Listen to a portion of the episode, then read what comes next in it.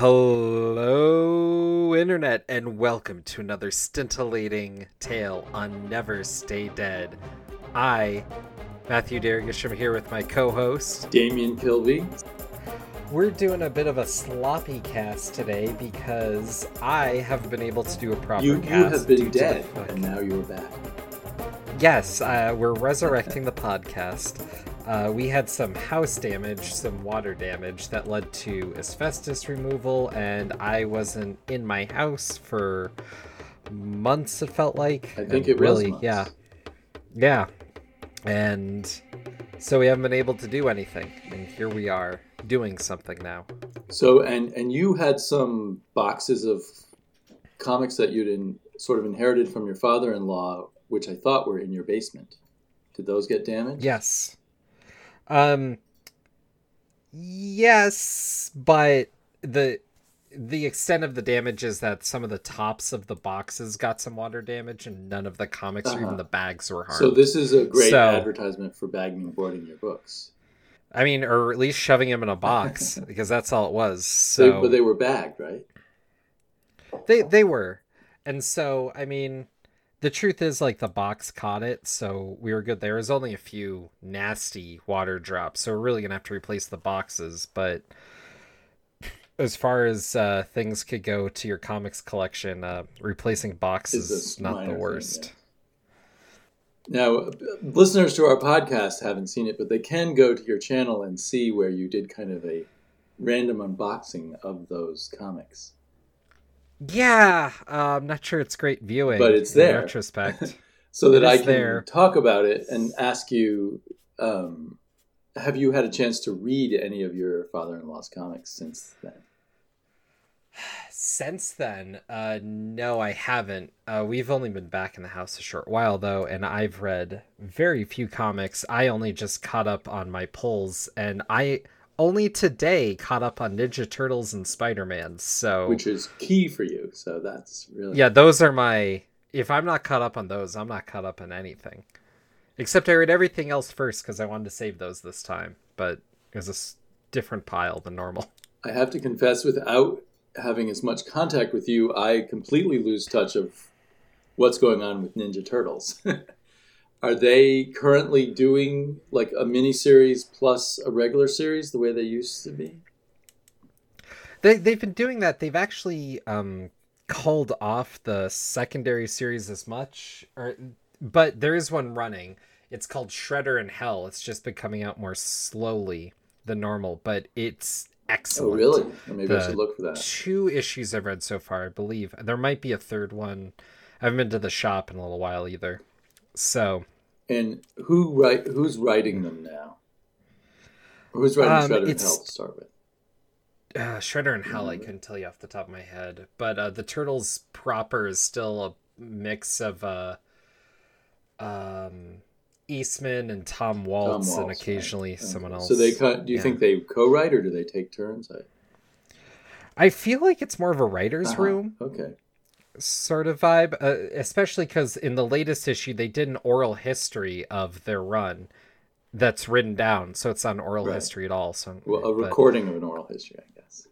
Yeah, that's transcribed. I don't. Yeah, jeez, so far away from oral.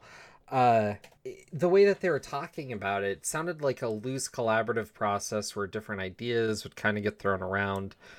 It was interesting hearing mostly Tom Waltz's comments because they lined up with how I was perceiving the series. Like he said, they only really started doing their own thing after a year of comics, and that they're really just kind of amalgamizing uh, what had come before in their comic first, and when they finally got the reins to really go off, they really did some fascinating things with the ideas and hearing about all that. I don't know. I just, I it's it's been such an interesting series because it's not in a position to do what you do with Marvel or DC with that much history, right? But there's There's still multiple. Yeah. And the way that they've taken all and blended it and taken stuff that was really directed at really young kids to taking the dark and gritty stuff that was made for the edgy 80s Crowd. guys and and merging all that together into a much more modern se- kind of sensibility for a comic has been. I still think it's the best comic on the shelves month in month out. Now, so I am intimidated by it because I always feel like, well, I have to go back and read everything. Uh, do you think there's some good jumping on points in the past? Yeah, issue one. No, you really, That's I really problem. do think you kind of have to. Yeah, no, and it is there's now a problem, there's lot a- of stuff since that issue one of the current. Right, and they're they're rounding to issue 100 now. But there's much more than 100 issues because all those B Right. books, or at least most of the B books, play an important role as well. So you're looking at easily like 150 issues. That's it. It'd be really hard to get into now, but it's worth it. It's worth every page, except for a few that were rendered by artists that were less than stellar. So maybe what I need to do is um, digitally binge them at some point. I mean, if you want to at this point, I could I can't hold anyone for not going like in a weird way I'm like it's like trying to approach Cerebus or something, right? Like it's all relatively important. But at the same time, you can kind of pick up pick up a phone book of Cerebus and it more or less should be its own Right. thing. Except for Church and State, right? Because that was two of the phone books. Yeah, it, I think. Well, it's been a long time since I've really read a lot of Cerebus, but I think if you dive in there, you can mostly pick up what's going on. But they don't introduce characters when they show back up with a whole lot of explanation. But Hmm. anyway, that's that's Okay. going into the weeds. Well, because I used to have the ambition that I would catch up with the turtles, probably because back during that period where I did read them, they were probably just in the 40s or something by then, and now it's now it's even more intimidating. Yeah, definitely. And oh man, I I'll I'll recommend it to anyone and I've recommended in the past, but uh it's harder to recommend now because how do you dive in on something that large? know. It becomes the problem that most comic books have, you know, after a while. Where do you jump in? Where do you read? How do you suss it out, really? Right. Although there there are ways of writing comics that are more um, episodic, so that while the long term reader can see the the long term arc of the characters, there's clear story breaks where people can jump in and out.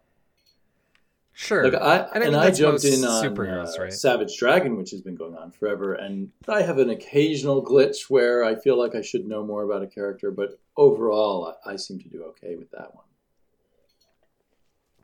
yeah, that and uh, Spawn have been having a resurgence. I was reading. Oh, really? I I haven't been reading up. Spawn. I, I read Spawn briefly when Erik Larsen was involved with it, but um, That's funny. So you're just a big Larsen fan. So you're going to be coming back to. Spider-Man. is he coming back? Is he coming back to Spider-Man just for one issue, or is he uh, really coming back? I have a feeling it's for yeah, he's doing like a fill-in Right. issue or something, I believe. But he's doing it. No, uh, he's drawing it probably.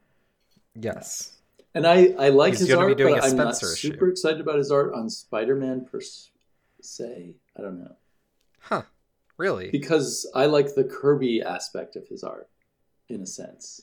He's very Kirby-esque in Savage Dragon. Is he? I find, Okay. you know, with the kind of balloon-like muscles and the characters sort of leaping off the page at you. And the other balloons? The, right. Um, well, my daughter's in the room, so yes, the other. right, balloons. right. Uh, she she can't hear you, but she can hear me. Um, I know. I hey, I phrased it the way I did. but uh, anyway, I've been. That's one of the surprise books to me of my of the past year of comic book reading. That I still with Savage Dragon. I was sure I was going to drop it after a few issues, but I could just stick with it. Yeah, it's one that I want to read, but I started reading from the beginning and got to a point that I just dropped off. It's just it's a mountain to Yeah, climb, and, and it's not the I don't know if I like the earlier. I mean, I try. I've tried Savage Dragon several times over the decades, and this is the first time it really stuck with me. So I wonder if I like it. I like what he's doing now better than what he was doing way back when.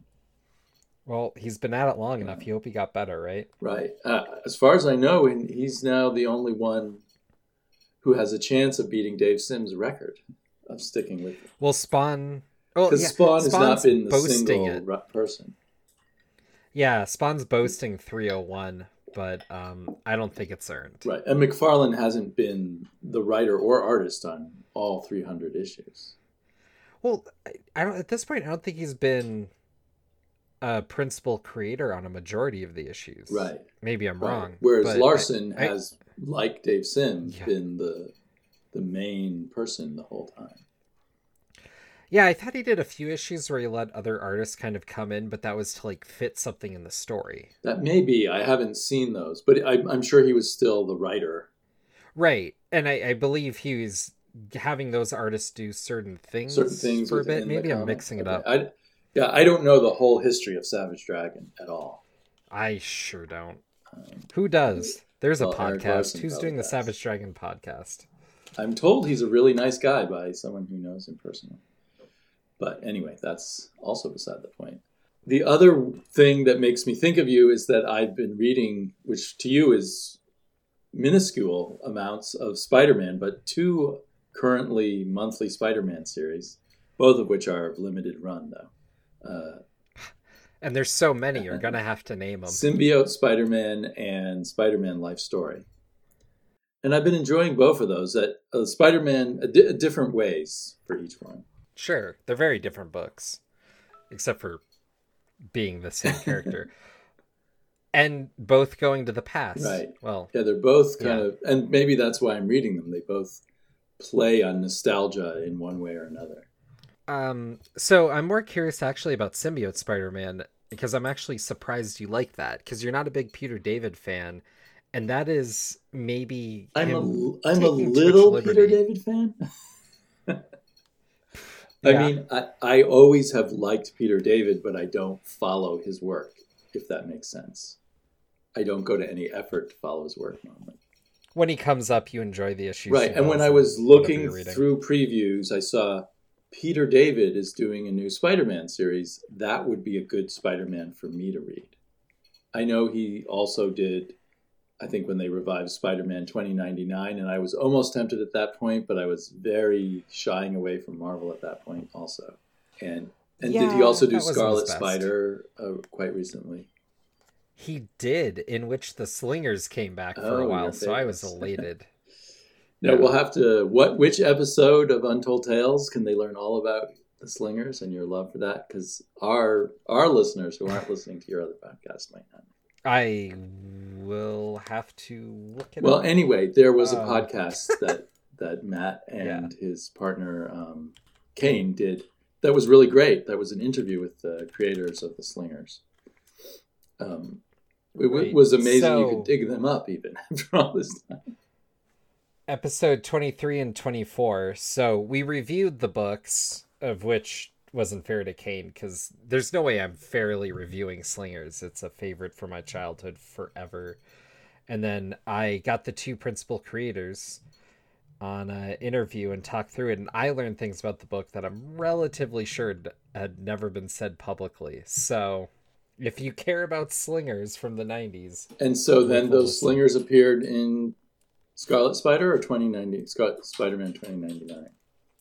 In Scarlet Spider, um, they've also had random appearances throughout Marvel, but not together for the longest time, with the exception of one frame in uh, Gravity number one. Um, I haven't even heard of Gravity. oh, Gravity is a great miniseries by Ted McKeever. Oh, really? I believe that's how you say it. That uh, was trying to do a new teen superhero, hitting all the uh, benchmarks and standard stuff, but having a good time with it. It's a fun little read. It's Huh. like six issues, if memory serves. Is this from the early 2000s? Uh, yes. when I was pay, paying very little attention. Yeah, it, it really went under under noticed. Um, Gravity has since been on a couple team books, I think, and good addition to the Marvel universe, but also kind of, I think, the problem was is he was another white male kid with kind of a standard set of superpowers at a point where nobody really wanted another one of those. you they needed some diversity to stand out a little, and uh, he just didn't. Well, and Marvel and DC, but especially Marvel, just always throw so much up against the wall and so little of it actually sticks. There can be all kinds of reasons. So to go back, so I saw that Peter David was writing a miniseries on Spider-Man. I saw that Mysterio was the villain. Um, Mm-hmm. We have done a extensive series of videos on Mysterio back in our deep dark past. Um, so he's become a favorite Spider-Man villain. And so I thought, oh, that'll be cool. And um, when the first issue came out, I was like, eh, I don't know if I like this. And a lot of that problem was the um, Greg Land art, even though the art was actually better than I expected from Greg, Greg Land. Um, Mm-hmm. but as it's gone along, I've kind of made my peace with the art, and I'm really enjoying eh, what is at this at, on one side kind of a light script, but also it Mhm. feels like he's working up to doing something interesting about what was going on with Spider-Man and the and the symbiote. Because last last we heard someone's gonna has got a piece of the symbiote uh, suit and is going to experiment on it. I don't know if that's part of the old canon or something new that Peter David's adding. how do I say this? At the time, that wasn't canon, and also the idea of Spider-Man swinging out in the suit and doing things un- unbeknownst to himself. Oh, right, right. The suit, when Spider Man is unconscious, uh, does some very violent things. Right, and these are both things that have happened in the pages of Spider-Man multiple times before, but not in this time period. And they're these are both things that happened for the most part in books that are most largely forgotten. Uh-huh. So I feel like Peter David's really trying to get away with something here. So he's, This just feels like the laziest recycling thing. stuff. So I, being unaware of that, think, oh, Peter David, very, being very clever. Well, and so uh, the, you really wouldn't be aware of it unless you've gotten to some of these deep cuts on Spider-Man. Because I'm trying to think the the latest other time I could think of them playing on the uh, spider suit doing things when Peter's unaware during this period was an annual by the guy who's doing um the Miles Spider-Man book Uh-huh. currently Ahmed. before he took over. Yeah, and that was done earlier this year, I believe Right. So that's not so long ago. or late last year. But yeah, it was this uh, annual that about no one read relatively, and same idea. Right. And for those who don't know, I have not read a lot of Spider Man since about 1985. So I'm easily taken in by the, by uh, reading a Spider Man here or there and thinking it's it's an original plot. Well, and I don't want to be too harsh on it because I mean, how much rehash is there in your Superman, Batman, Spider Man's, right? But in this case, it feels with the light script, the Greg Land art, everything. It's it's funny to me that you're digging this up. You know, you expect a miniseries to do something different, right? What why does the miniseries exist except to do something special? In theory, Mhm. anyway. Um, Well, especially with a character that has other miniseries going currently, um, multiple monthly books, a team up book with other, or I actually think Spider Man Deadpool ended, and it's just generally around that much. You'd expect a miniseries to have, yeah, a certain weight Right. to it. I feel like in a way Spider-Man's having a I mean he's always been very popular, but maybe a an extra boost of popularity right now. Um, Definitely. it seems like the lu- the lust for Deadpool and for Wolverine have both kind of ebbed, and Spider-Man's moved back into that position of maybe the the person that the fans are buying the most comics of in the endless kind of spin-off way that those other characters have often had. Right. And I'm kind of wondering too, I, I should look. I'm curious how the Miles book is doing because I feel like this would be the time that Miles would be shining. And I feel like I saw some announcement about someone's going to do something with Miles and the Ultimate Universe, but it just flashed by Huh. me and I didn't pay close attention. I forget where I saw that. yeah, well, since they blew that up, I'd be curious. I guess that would be a flashback. It might have been that I was flipping through Previews magazine um, before I put it in the recycling. I would love to save all the Previews magazines, but I mean, even even I, as many comics as I hoard, it, those take up so much space. So I've been seeing on YouTube and whatnot that you've been buying an inordinate amount of comics. Yes, I have. I don't really plan things out very carefully, but I have had a lot of weeks where I get 13, 14 new books. and then I also buy back issues. Have you been reading and enjoying any of them? yeah, well, like both the Spider-Man books I'm getting. Um, Sure. so I'm. I think we've kind of chatted that maybe we we can see how it ends if we want to talk about Spider-Man life story at some point as a whole. But I that that I that I'm enjoying it a lot more than Symbiote Spider-Man. Um, for some reason, it's it's connecting with me emotionally. Um, maybe the aging of the character helps, even though it's a very odd book where they because they just give you these thin slices of time. Right. So people who haven't read it, uh, what is it? Spider-Man Through the Ages. I keep forgetting Spider-Man life story. Life story. Each issue it covers like takes a moment out of a decade. Right, maybe a week And- from that decade. So first issue was the 60s, then the 70s, then the 80s, and we just had the 90s.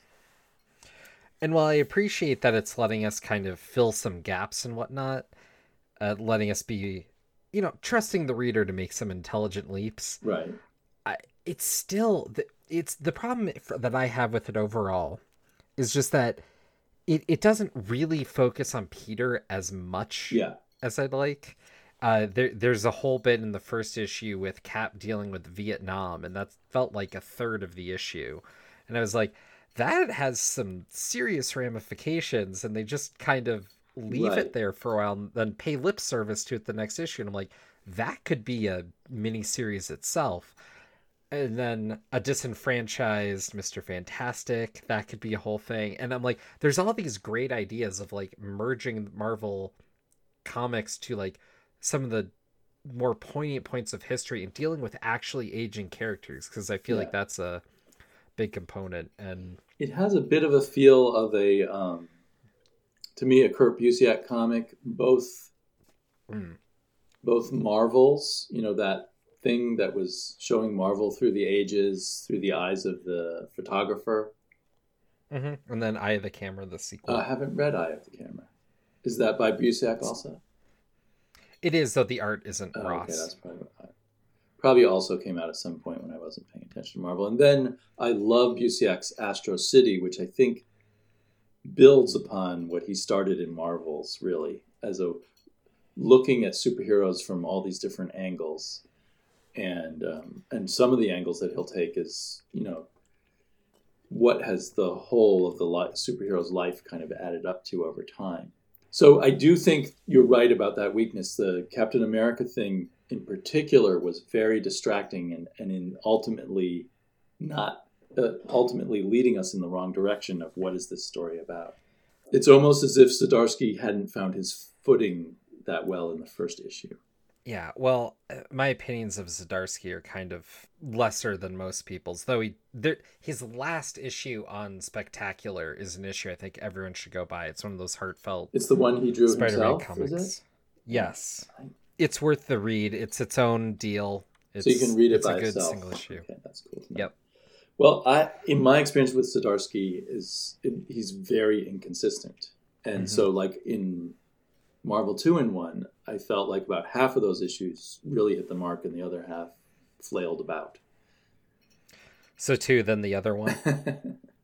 I, I want to go back Yeah. a little bit to say, like you were talking about Astro City. I think one of the bigger crimes as far as printing goes in comics is that Astro City is relatively hard to find, and that some of those uh, trades are collector's items due to their rarity. And Is that that may be due to Astro City moving around from publisher to publisher? Maybe I don't know, but yeah, they should all be in print. Maybe. I mean, they are some of the but best. like Strangers in Paradise, you can find, and that uh, that went between three publishers, four. But Strangers in Paradise is now self-published by. Are you saying? Are you talking Yeah, about by- back issues or about finding trades? Trades. So, um, Terry Moore can keep the trades in print because he is the publisher at this stage. Fair. And, uh, yeah.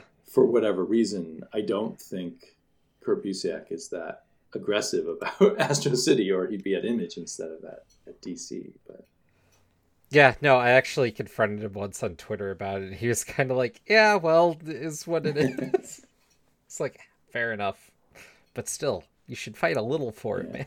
But the, I mean, I've been buying hardbacks of all the recent ones I can get. Well, and he just moved to doing a trade Yeah. only. I th- I have a bad feeling because of well, for those of us who've been paying attention, there's a lot of changes going on at DC, and it seems like there's going to be more. There's a lot of turmoil there because they got purchased by AT and T. That I think I think things like Astro City may end up, you know, on the on the heap of history soon, Yeah, well, with Vertigo getting Vertigo's gone. canned. or almost gone. It's it's officially been said to be Right. ending. I guess they're wrapping up. Yeah, but but you know like they dc introduced a bunch of children's imprints and they've already they're still doing lots of children's books but they've already ended those imprints almost before they started and now they're rebranding it to something else there's and the black label which is undefined i guess astro city would go under black label now the way they've redefined things but whether we'll really see astro city being published new original graphic novels under black label i'm not holding my breath yeah, fair enough. I'm uh I'm really feeling like now that Marvel and DC are really getting hit by this corporate takeover stuff, uh we'll see kind of a new age of comics arise where things maybe shift to other publishers when things like that can't happen at Marvel or DC anymore. Yeah, Things like yeah. Astro City and whatnot. Though we've kind of already seen that with Image coming up and dominating that side of the market. But you're right. We may see a new wave of that um, because, well, it, there could well be like tighter controls on everything that will drive even more creators away from the big guys. Mhm. It's it, it feels to me like it's really up in the air in terms of DC. What I, I have the sense of like these brand new executives who've never run comic book companies before trying to figure out what are we supposed to do with this comic book company. And they're changing their minds here and there and they'll probably change them again. Well, it's probably got to be hard too, because if you're not a comic fan, trying to figure out what would work in comics has to be a yeah understanding the baroque levels and ins and outs of the comic book world are probably hard. They probably think they are comic book fans and they just don't know what co- batman can show his private parts! i know batman and he doesn't have private parts so I mean, the way he's drawn most of the time. well another comic that i'm still getting and i'm constantly on the edge of dropping is detective comics uh, written by pete tomasi you did not read his first arc which I did. I caught up. You did? Oh, you read the one where it all turned out he was inside some virtual reality machine in his Batcave, Mm-hmm. and you didn't think that was awful? I I wasn't as big of a fan of that one, but the annual I enjoyed, and the more recent. Um, The annual or the one thousand issue? well, after the one thousand, There was an annual that just came out a week ago or so, or two weeks ago. right. That was Yeah, that was the best thing so far. I think that he's done. Although I have And I enjoyed think- the Gotham Knight quite a bit more than his first arc. And I was gonna say that the Gotham Knight has been a, the best Batman story I've read in years. Really? So I yeah I don't I'm not that excited by that. Oh, here's What the about, thing. like, That's really White not Knight? saying much. I haven't enjoyed Batman in years. Do you mean do you mean mainstream So- Batman? I mean, do, are you including Batman White Knight in that? Because that's pretty recent. And you seem to Oh, like God, that. White Knight is- our- Yeah, no, I did really enjoy. I I thought that was longer ago.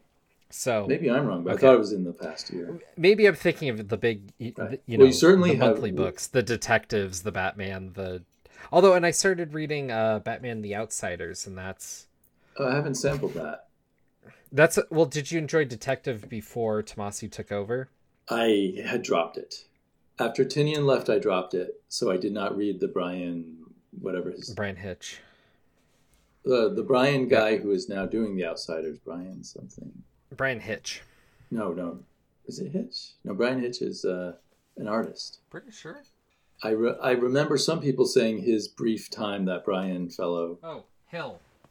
Hunt Brian Hunt no Bryan Hill. Bryan Hill. Dexter Soy artist. Yeah, I So that's been good.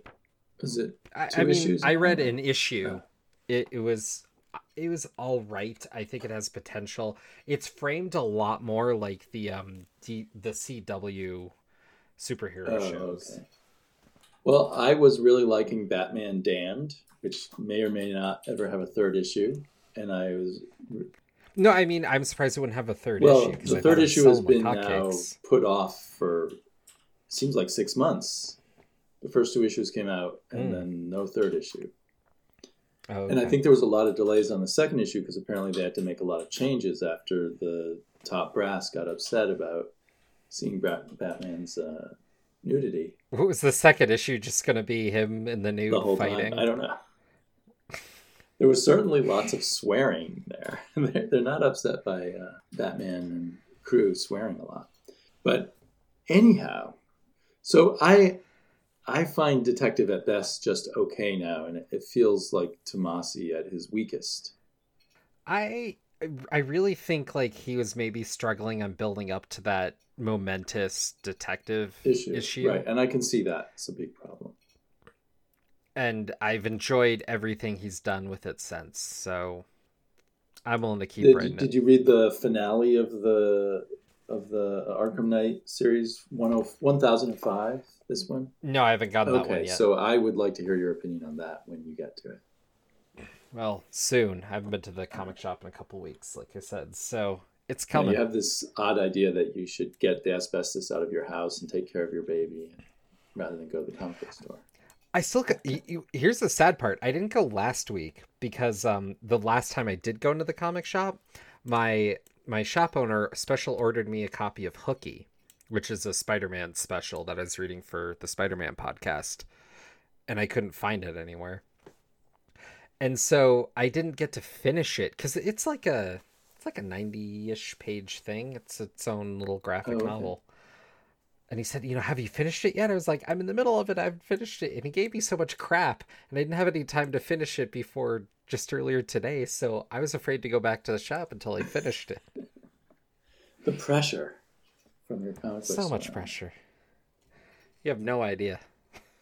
Well, for me, it's been an interesting, I don't know, three or four months in the sense that for a while I was getting no Marvel. And now I'm getting those two Spider Man books. I jumped on uh, Immortal Hulk, and I'm kind of in love with that. That does sound more like your kind of thing. I'm It's a bit, Yeah. it's a bit Vertigo-ish in the old kind of Vertigo takes Yeah. a when Vertigo would take a DC hero and do something different with them, and this is taking the Hulk and really pressing heavily on the Hulk as a horror comic, I think that's a good angle. and uh, it's really worked well. And and uh, as an old comic book fan, I really appreciate that they somehow make exciting stories while folding in the entire history of the Hulk's incredibly long span as a character. So we get callbacks to uh, what's he called, the Gray Hulk? That was Joe something. oh, fix Joe it. Fix It. We get callbacks to Doc Samson and um, and uh, different kind of creatures that that he's that the Hulk's met over the years. So Sure. it, and that's a very hard. Most writers seem to only way they can handle things is throw everything out and and try not to deal with the past too much to write good stories. Or if they try to deal with the past too much, the stories get bogged down. But the Immortal Hulk remains very light on its feet. Okay. So are we talking about um J.J. Abrams Spider-Man? Not excited about that. I'm not excited. Is it is it a mini series? Have they announced what it's going to be? Yeah, it's going to be a mini series, and like you said, it really sounds like uh, J.J. Abrams will be plotting a little bit with his son. Then his son will actually be scripting it, and we'll see how that goes. How old is his son? Do they ever say? Is he a, a true grown up, or is it like my teenage son gets to write a comic? Yeah, it looks like his teenage son gets to do that. I mean, there can be exceptions to the rule, but generally, I don't want to read teenagers writing. I, You know, it's less that he's a teenager for me, more like he happens to have a famous dad, so he's getting this incredible well, yeah, opportunity that people would it just well it's not even just the unfairness it's just like you know why why why should i care why why well, am i because Marvel this? is gambling; it will sell comics. That's pretty much it. And maybe this is a favor to J.J. Abrams that will make him happy and do more Star Wars movies or do more whatever movies Disney wants him to do. Mm. I mean, that's really, you you know, building up a cynical idea about it, but it's possible. So, um, so is there like is there a standout Spider-Man series, or just you're enjoying a bunch of them and then some of them you're not enjoying? I mean, I, I'm enjoying most them. Amazing really took a downturn for me recently. Uh, Spectacular's been, or not Spectacular, Friendly Neighborhood's been all right. Um, Friendly Neighborhood Tom Taylor writing. Yeah, Mhm. he's a, usually a solid Yes. writer. I enjoy, I enjoy the Miles book. Okay. That's been good. Saladin Ahmed or something like that. Is that writer's name. Yeah, I've only read his Black Bolt, which I enjoyed. Well, so and between Turtles and Spider Man, do you have time for any other? And you're reading Batman Detective Comics, which may or may not have. Yeah, so Detective, Batman, The Outsiders. I get Wonder Woman. What else do I get? I get Hot Shots, which is the Domino book, which is also Deadpool the way I like him in a book. And I, I mean, I've been reading, but I've been trying to, I've actually been finding more joy in maybe thinking about trying to call down my list, though pretty much have it called down to a happy point. Right. And reading more older stuff, because even if I wouldn't have liked it as much, I enjoy reading it as a unit in a Mhm. trade or whatever Yeah. much more. Well, and, and maybe that's what you should think about some of this overkill on Spider Man coming out right now that half of it you can just read in trades later if you hear it's worth reading or something. I could, but we're covering stuff. Oh, you're covering newer stuff don't now in Untold? Well, it's uh it's for the Patreon. It's Oh, I see the stuff that I don't don't know. see. Yeah, I I don't know. I, I've kind of reached a point where it's less for those books. It's less the trade or not. It's more just some of these books I genuinely just don't enjoy, and I should probably just put down. I'm trying to think. Like Paper Girls is almost over, right? Yeah, one more issue, I believe. The, the penultimate Mm-hmm. issue just came out. I I'm enjoying it, but I also feel like I have to go back and reread it to figure out all the ins and outs of the time travel now.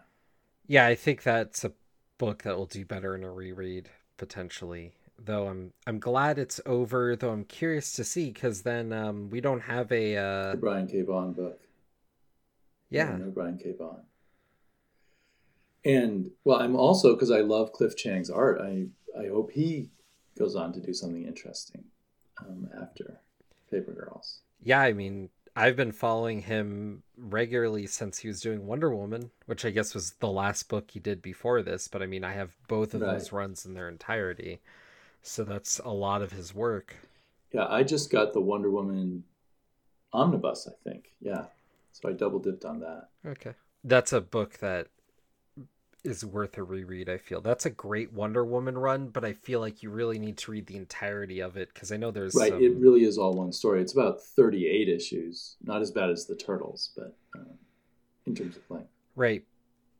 But I mean, it, it's one big epic Right, right. story which fits Wonder Woman so well that she so rarely gets that kind of a treatment. Well, I think Brian Azzarello was was felt free to muck around with Wonder Woman in ways that everyone else feels inhibited about. That's fair. I they could really do so much better with Wonder Woman if they just uh let the creators not be so bogged down by the history but Yeah. just tell these epic stories using the pantheon instead of trying to use the cheetah 50 million different Very ways. true. And I think, well, I think that that Azzarello run made a very wise choice of not even dealing with Wonder Woman as a superhero, just dealing with all kinds of Really? other aspects of who Wonder Woman is and where she comes from. It, Right. it really wasn't about super super superheroics. And it didn't really deal with her as a feminist icon. True, either. it didn't. It dealt with her as a an inhabitant of a world of mythology, and also had co- hmm. in a little bit like the Immortal Hulk, took a bit of a horror angle of all that. A lot of horror, horrific stuff that goes on in Greek mythology. Yeah, I kind of wonder if that is just playing Greek mythology with actual images, Yeah. or if that really Yeah. is a horror bend. Well, I think like the very first issue starts with some kind of creature, some kind of god traveling by coming up through someone's body or something. and to mm-hmm. me that I, would have to go back and look at it. Some some character comes out of the body of a horse. That's what it was. So that kind of set the tone for me of this kind of slightly disturbing mythological world.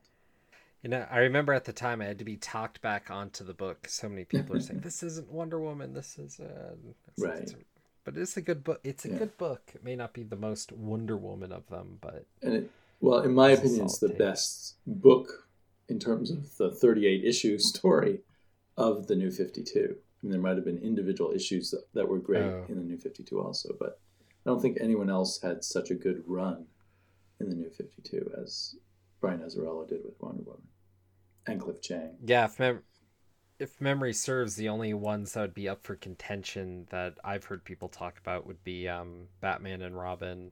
Yes, that would probably come in second for me. I Vampire. Yeah, I Vampire would be maybe number five or six for me, but yeah. Yeah, it was a favorite for a lot yeah. of people. There, I, I liked it. I liked so. it, but I didn't think it was quite as great as some people did. No, I, I think the Wonder Woman run is about the only thing I'd reach back to the new 52 for, yeah. which, considering how much of the new 52 I own, is a depressing statement. I got ev- I got both of those year long Batman books every issue, the and Batman Forever, and what was the other one? Anyway, yeah, Eternal. Batman Eternal, yeah. yeah. So did I. And now that's a box that I feel like I can right. get rid of. And I don't think anyone wants it. So I feel like I just have to take it to the thrift store or something. There you go. I mean, I don't even want to. I feel like I would be cursing a friend if I gave that to him. You know, 52 issues leading to nothing, in a sense. Who was it after all that? Who was the bad guy? I don't even remember. Well, because I the bigger part was, was they had it built up to something like it sounds right. I thought they were building up to it being Calendar Man or something. Then someone figured it out online with a million people guessing. Someone had to guess, right? Yeah.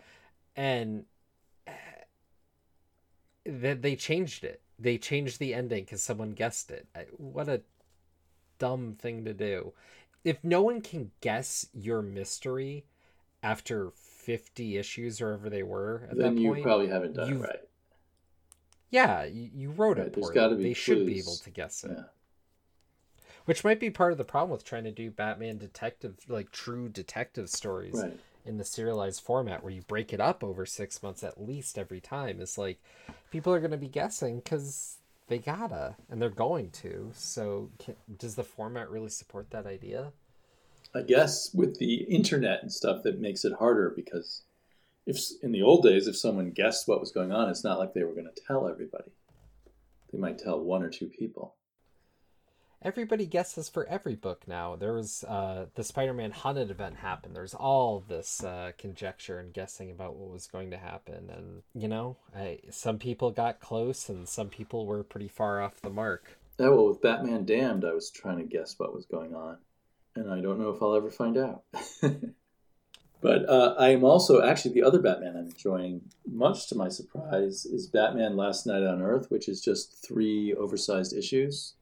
And the only the first oh, issue right. has come out uh, by Snyder and Capullo, and I've stopped reading Snyder for a long time, but I just thought I'd jump on it, and it's it's the wacky Snyder, but it works because this is mm. post-apocalyptic, so it's like Batman meets Mad Max, and maybe also meets the Image comic Headlopper. I want to read that book, but I can definitely wait for a trade on that one. It's beautiful art, which makes it kind of a shame that it's in this prestige format where you can't spread it open. Hopefully, there'll be an oversized hardback of it someday, because I think Capullo is taking more time to do it, so it's it's really kind of, at least judging by this first issue, Capullo, you know, firing on all all cylinders. I wonder what he's going to go to next. That's a good question. I mean, he is one of the biggest stars in the co- superhero comics right now. So you would think he can do anything he wants. He did that Reborn book, which I guess is due for a sequel because it didn't really end. That's true. I the art in that was nice, but it, it seemed like kind of a waste of his talents because it was just sort That's of a fair. so-so fantasy story. Right. But I think you know artists now do books with Mark Millar, which is or Miller, however you pronounce it, uh, Mm-hmm. because they get the Hollywood money out of it. So hopefully Capullo got a lot of money from that and can just do what he wants. Although I have a feeling since he's still doing Batman, he's still interested in the money. I'm sure, but I'd love for him to do anything else. I'd love to see him teamed up with some other writer than Snyder too, and then Mark Millar. Nobody. I don't want to see anyone with Mark Millar. Feels like a waste anymore. Well, he produced, in my mind, he produces okay comics with superstar artists. I think that's part of the problem is if those artists weren't on those books, would they be half as good as they are? Yeah, no, it's the, Or the artist half really good. is carrying the weight in most of those books. I've been liking a lot of indie books that kind of come and go pretty quickly. Like I, uh, this thing called Gunning for the Hits just ended. It was five issues or six issues. Oh, cool. Yeah, six issues, and it was about the music industry in the 1980s, late 80s, when everybody was switching to CDs. The person writing it uh, worked in the industry at the time, but he he makes his character a ex um, uh, mercenary or something who uses his gun every once in a while to persuade people. Uh, that was a, a very fun read, and I'm really liking a lot of Ahoy comics. I don't know if you've touched those at all. They think I've seen do um, short series, which they then plan to come back to. So you may have heard they did one that was kind of a, a take on Batman called Wrong Earth.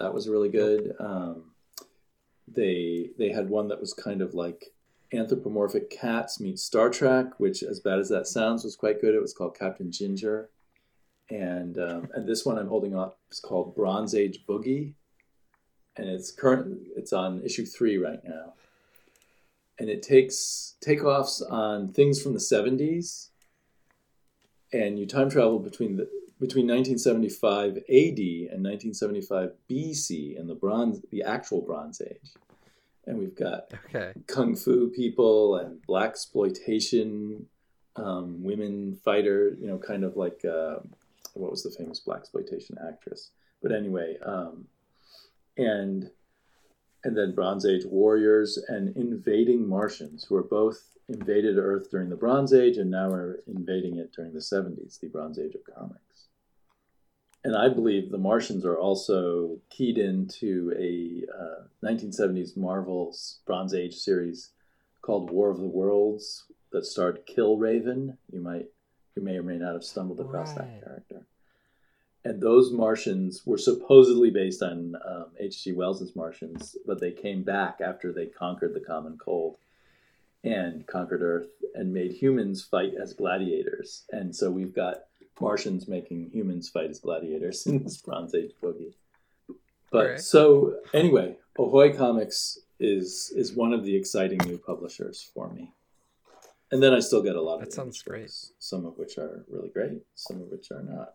And uh, did you hear about uh, Peter Cannon Thunderbolt, this miniseries that Kieron Gillen did? No. that was billed as and exactly was a a, a sequel to um, Watchmen oh. and deal and it it I, I don't even know how to describe it entirely but there's because Peter Cannon Thunderbolt is the character that Ozymandias was based on All right. and so in this world, Peter Cannon Thunderbolt discovers someone has created fake aliens and created a crisis on Earth that's bringing the countries together. And he eventually discovers it's a Peter Cannon from another dimension who's been going around and doing this in every dimension. Um, so the Ozymandias like character um, at least in one dimension, has become like Ozymandias in The Watchmen, and then he's battled by this other um, version of himself. And it, but the Huh. the story kind of breaks down right at the end, where um, our Peter Cannon, the good Peter Cannon, becomes kind of the mouthpiece for Kieron Gillen almost directly, and talks about not wanting to do um, deconstructive deconstructivist stories anymore and how we have to move past that instead of repeating ourselves over and over again with deconstruction. Uh, in a story where the Ozymandias character has been repeating his scheme over and over in every universe and has become more and more evil as he's done it. And our hero Peter Cannon discovers he can travel through universes by creating nine panel grids and just traveling through them. And then he uses a nine panel grid to uh, to destroy the evil Peter Cannon. so it's really kind of bizarre. That is surreal. and it's a, a deconstructed comic that ends with saying we've got to stop doing deconstructed comics. It sounds better than Doomsday Clock. it's taking the opposite. I mean, Doomsday Clock. You might. I don't, I don't read Doomsday Clock, but you might say Doomsday Clock is trying to reconstruct the Watchmen as part of a regular, a regular universe. Mm-hmm. Yeah. Yeah, whenever it finishes. yeah, no, is have there been any other highlights lately? One of the biggest highlights, which I think a lot of other people, at least that I see on YouTube, are agreeing with me about, is, um, or I'm agreeing with them, is uh, Ice Cream Man, which is a Oh, yeah. um, kind of episodic horror book with this recurring Ice Cream Man character that causes horrific things to happen. And each issue kind of stands alone, but you're also slowly getting a thread of of this creature, Ice Cream Man, that isn't human at all and has probably destroyed other universes previously. And perhaps there was even a hint in the last issue, um, perhaps has created our Earth from from a kind of arc from a previous Earth in another universe. Although I'm not sure if I'm misunderstanding that. But most of the stories are um, kind of surreal horror stories taking place in suburbia and that kind of thing. It's a very hard to describe comic, but it's uh, very satisfying. I don't know if I have Cool. a copy in front of me because I can't. the The artist is Morazzo, but I can't remember the name of the writer because I don't think he, I've seen anything else he's written. Well, breakouts are good too. Yeah. So, um, yeah, I I even gave trades of that to my a horror horror loving brother in law of mine, and he said he liked it a lot. But of course, you never know when you give a gift if they're being nice or not. That sounds great though. Well, on to the future, right? We will. We are. We are not dead, or we are risen from the dead, and we never stay dead. And we will be back. We we've discussed a number of ideas for shows. Um, maybe we shouldn't tease them because last time I've teased shows that we haven't done yet. Some of them are ones that we will do. Yeah, no, we're, we're planning on it, but this is to get something out and then uh, get back back on track. And it may be that our show evolves and we do a few more sh- shows like this. We don't always have a focus on just one book, but we can see what we feel like doing. Alrighty. Well, thank you. And let's uh, sign off and look forward to the next. Okay, everyone, come back when next we're not dead. Woohoo!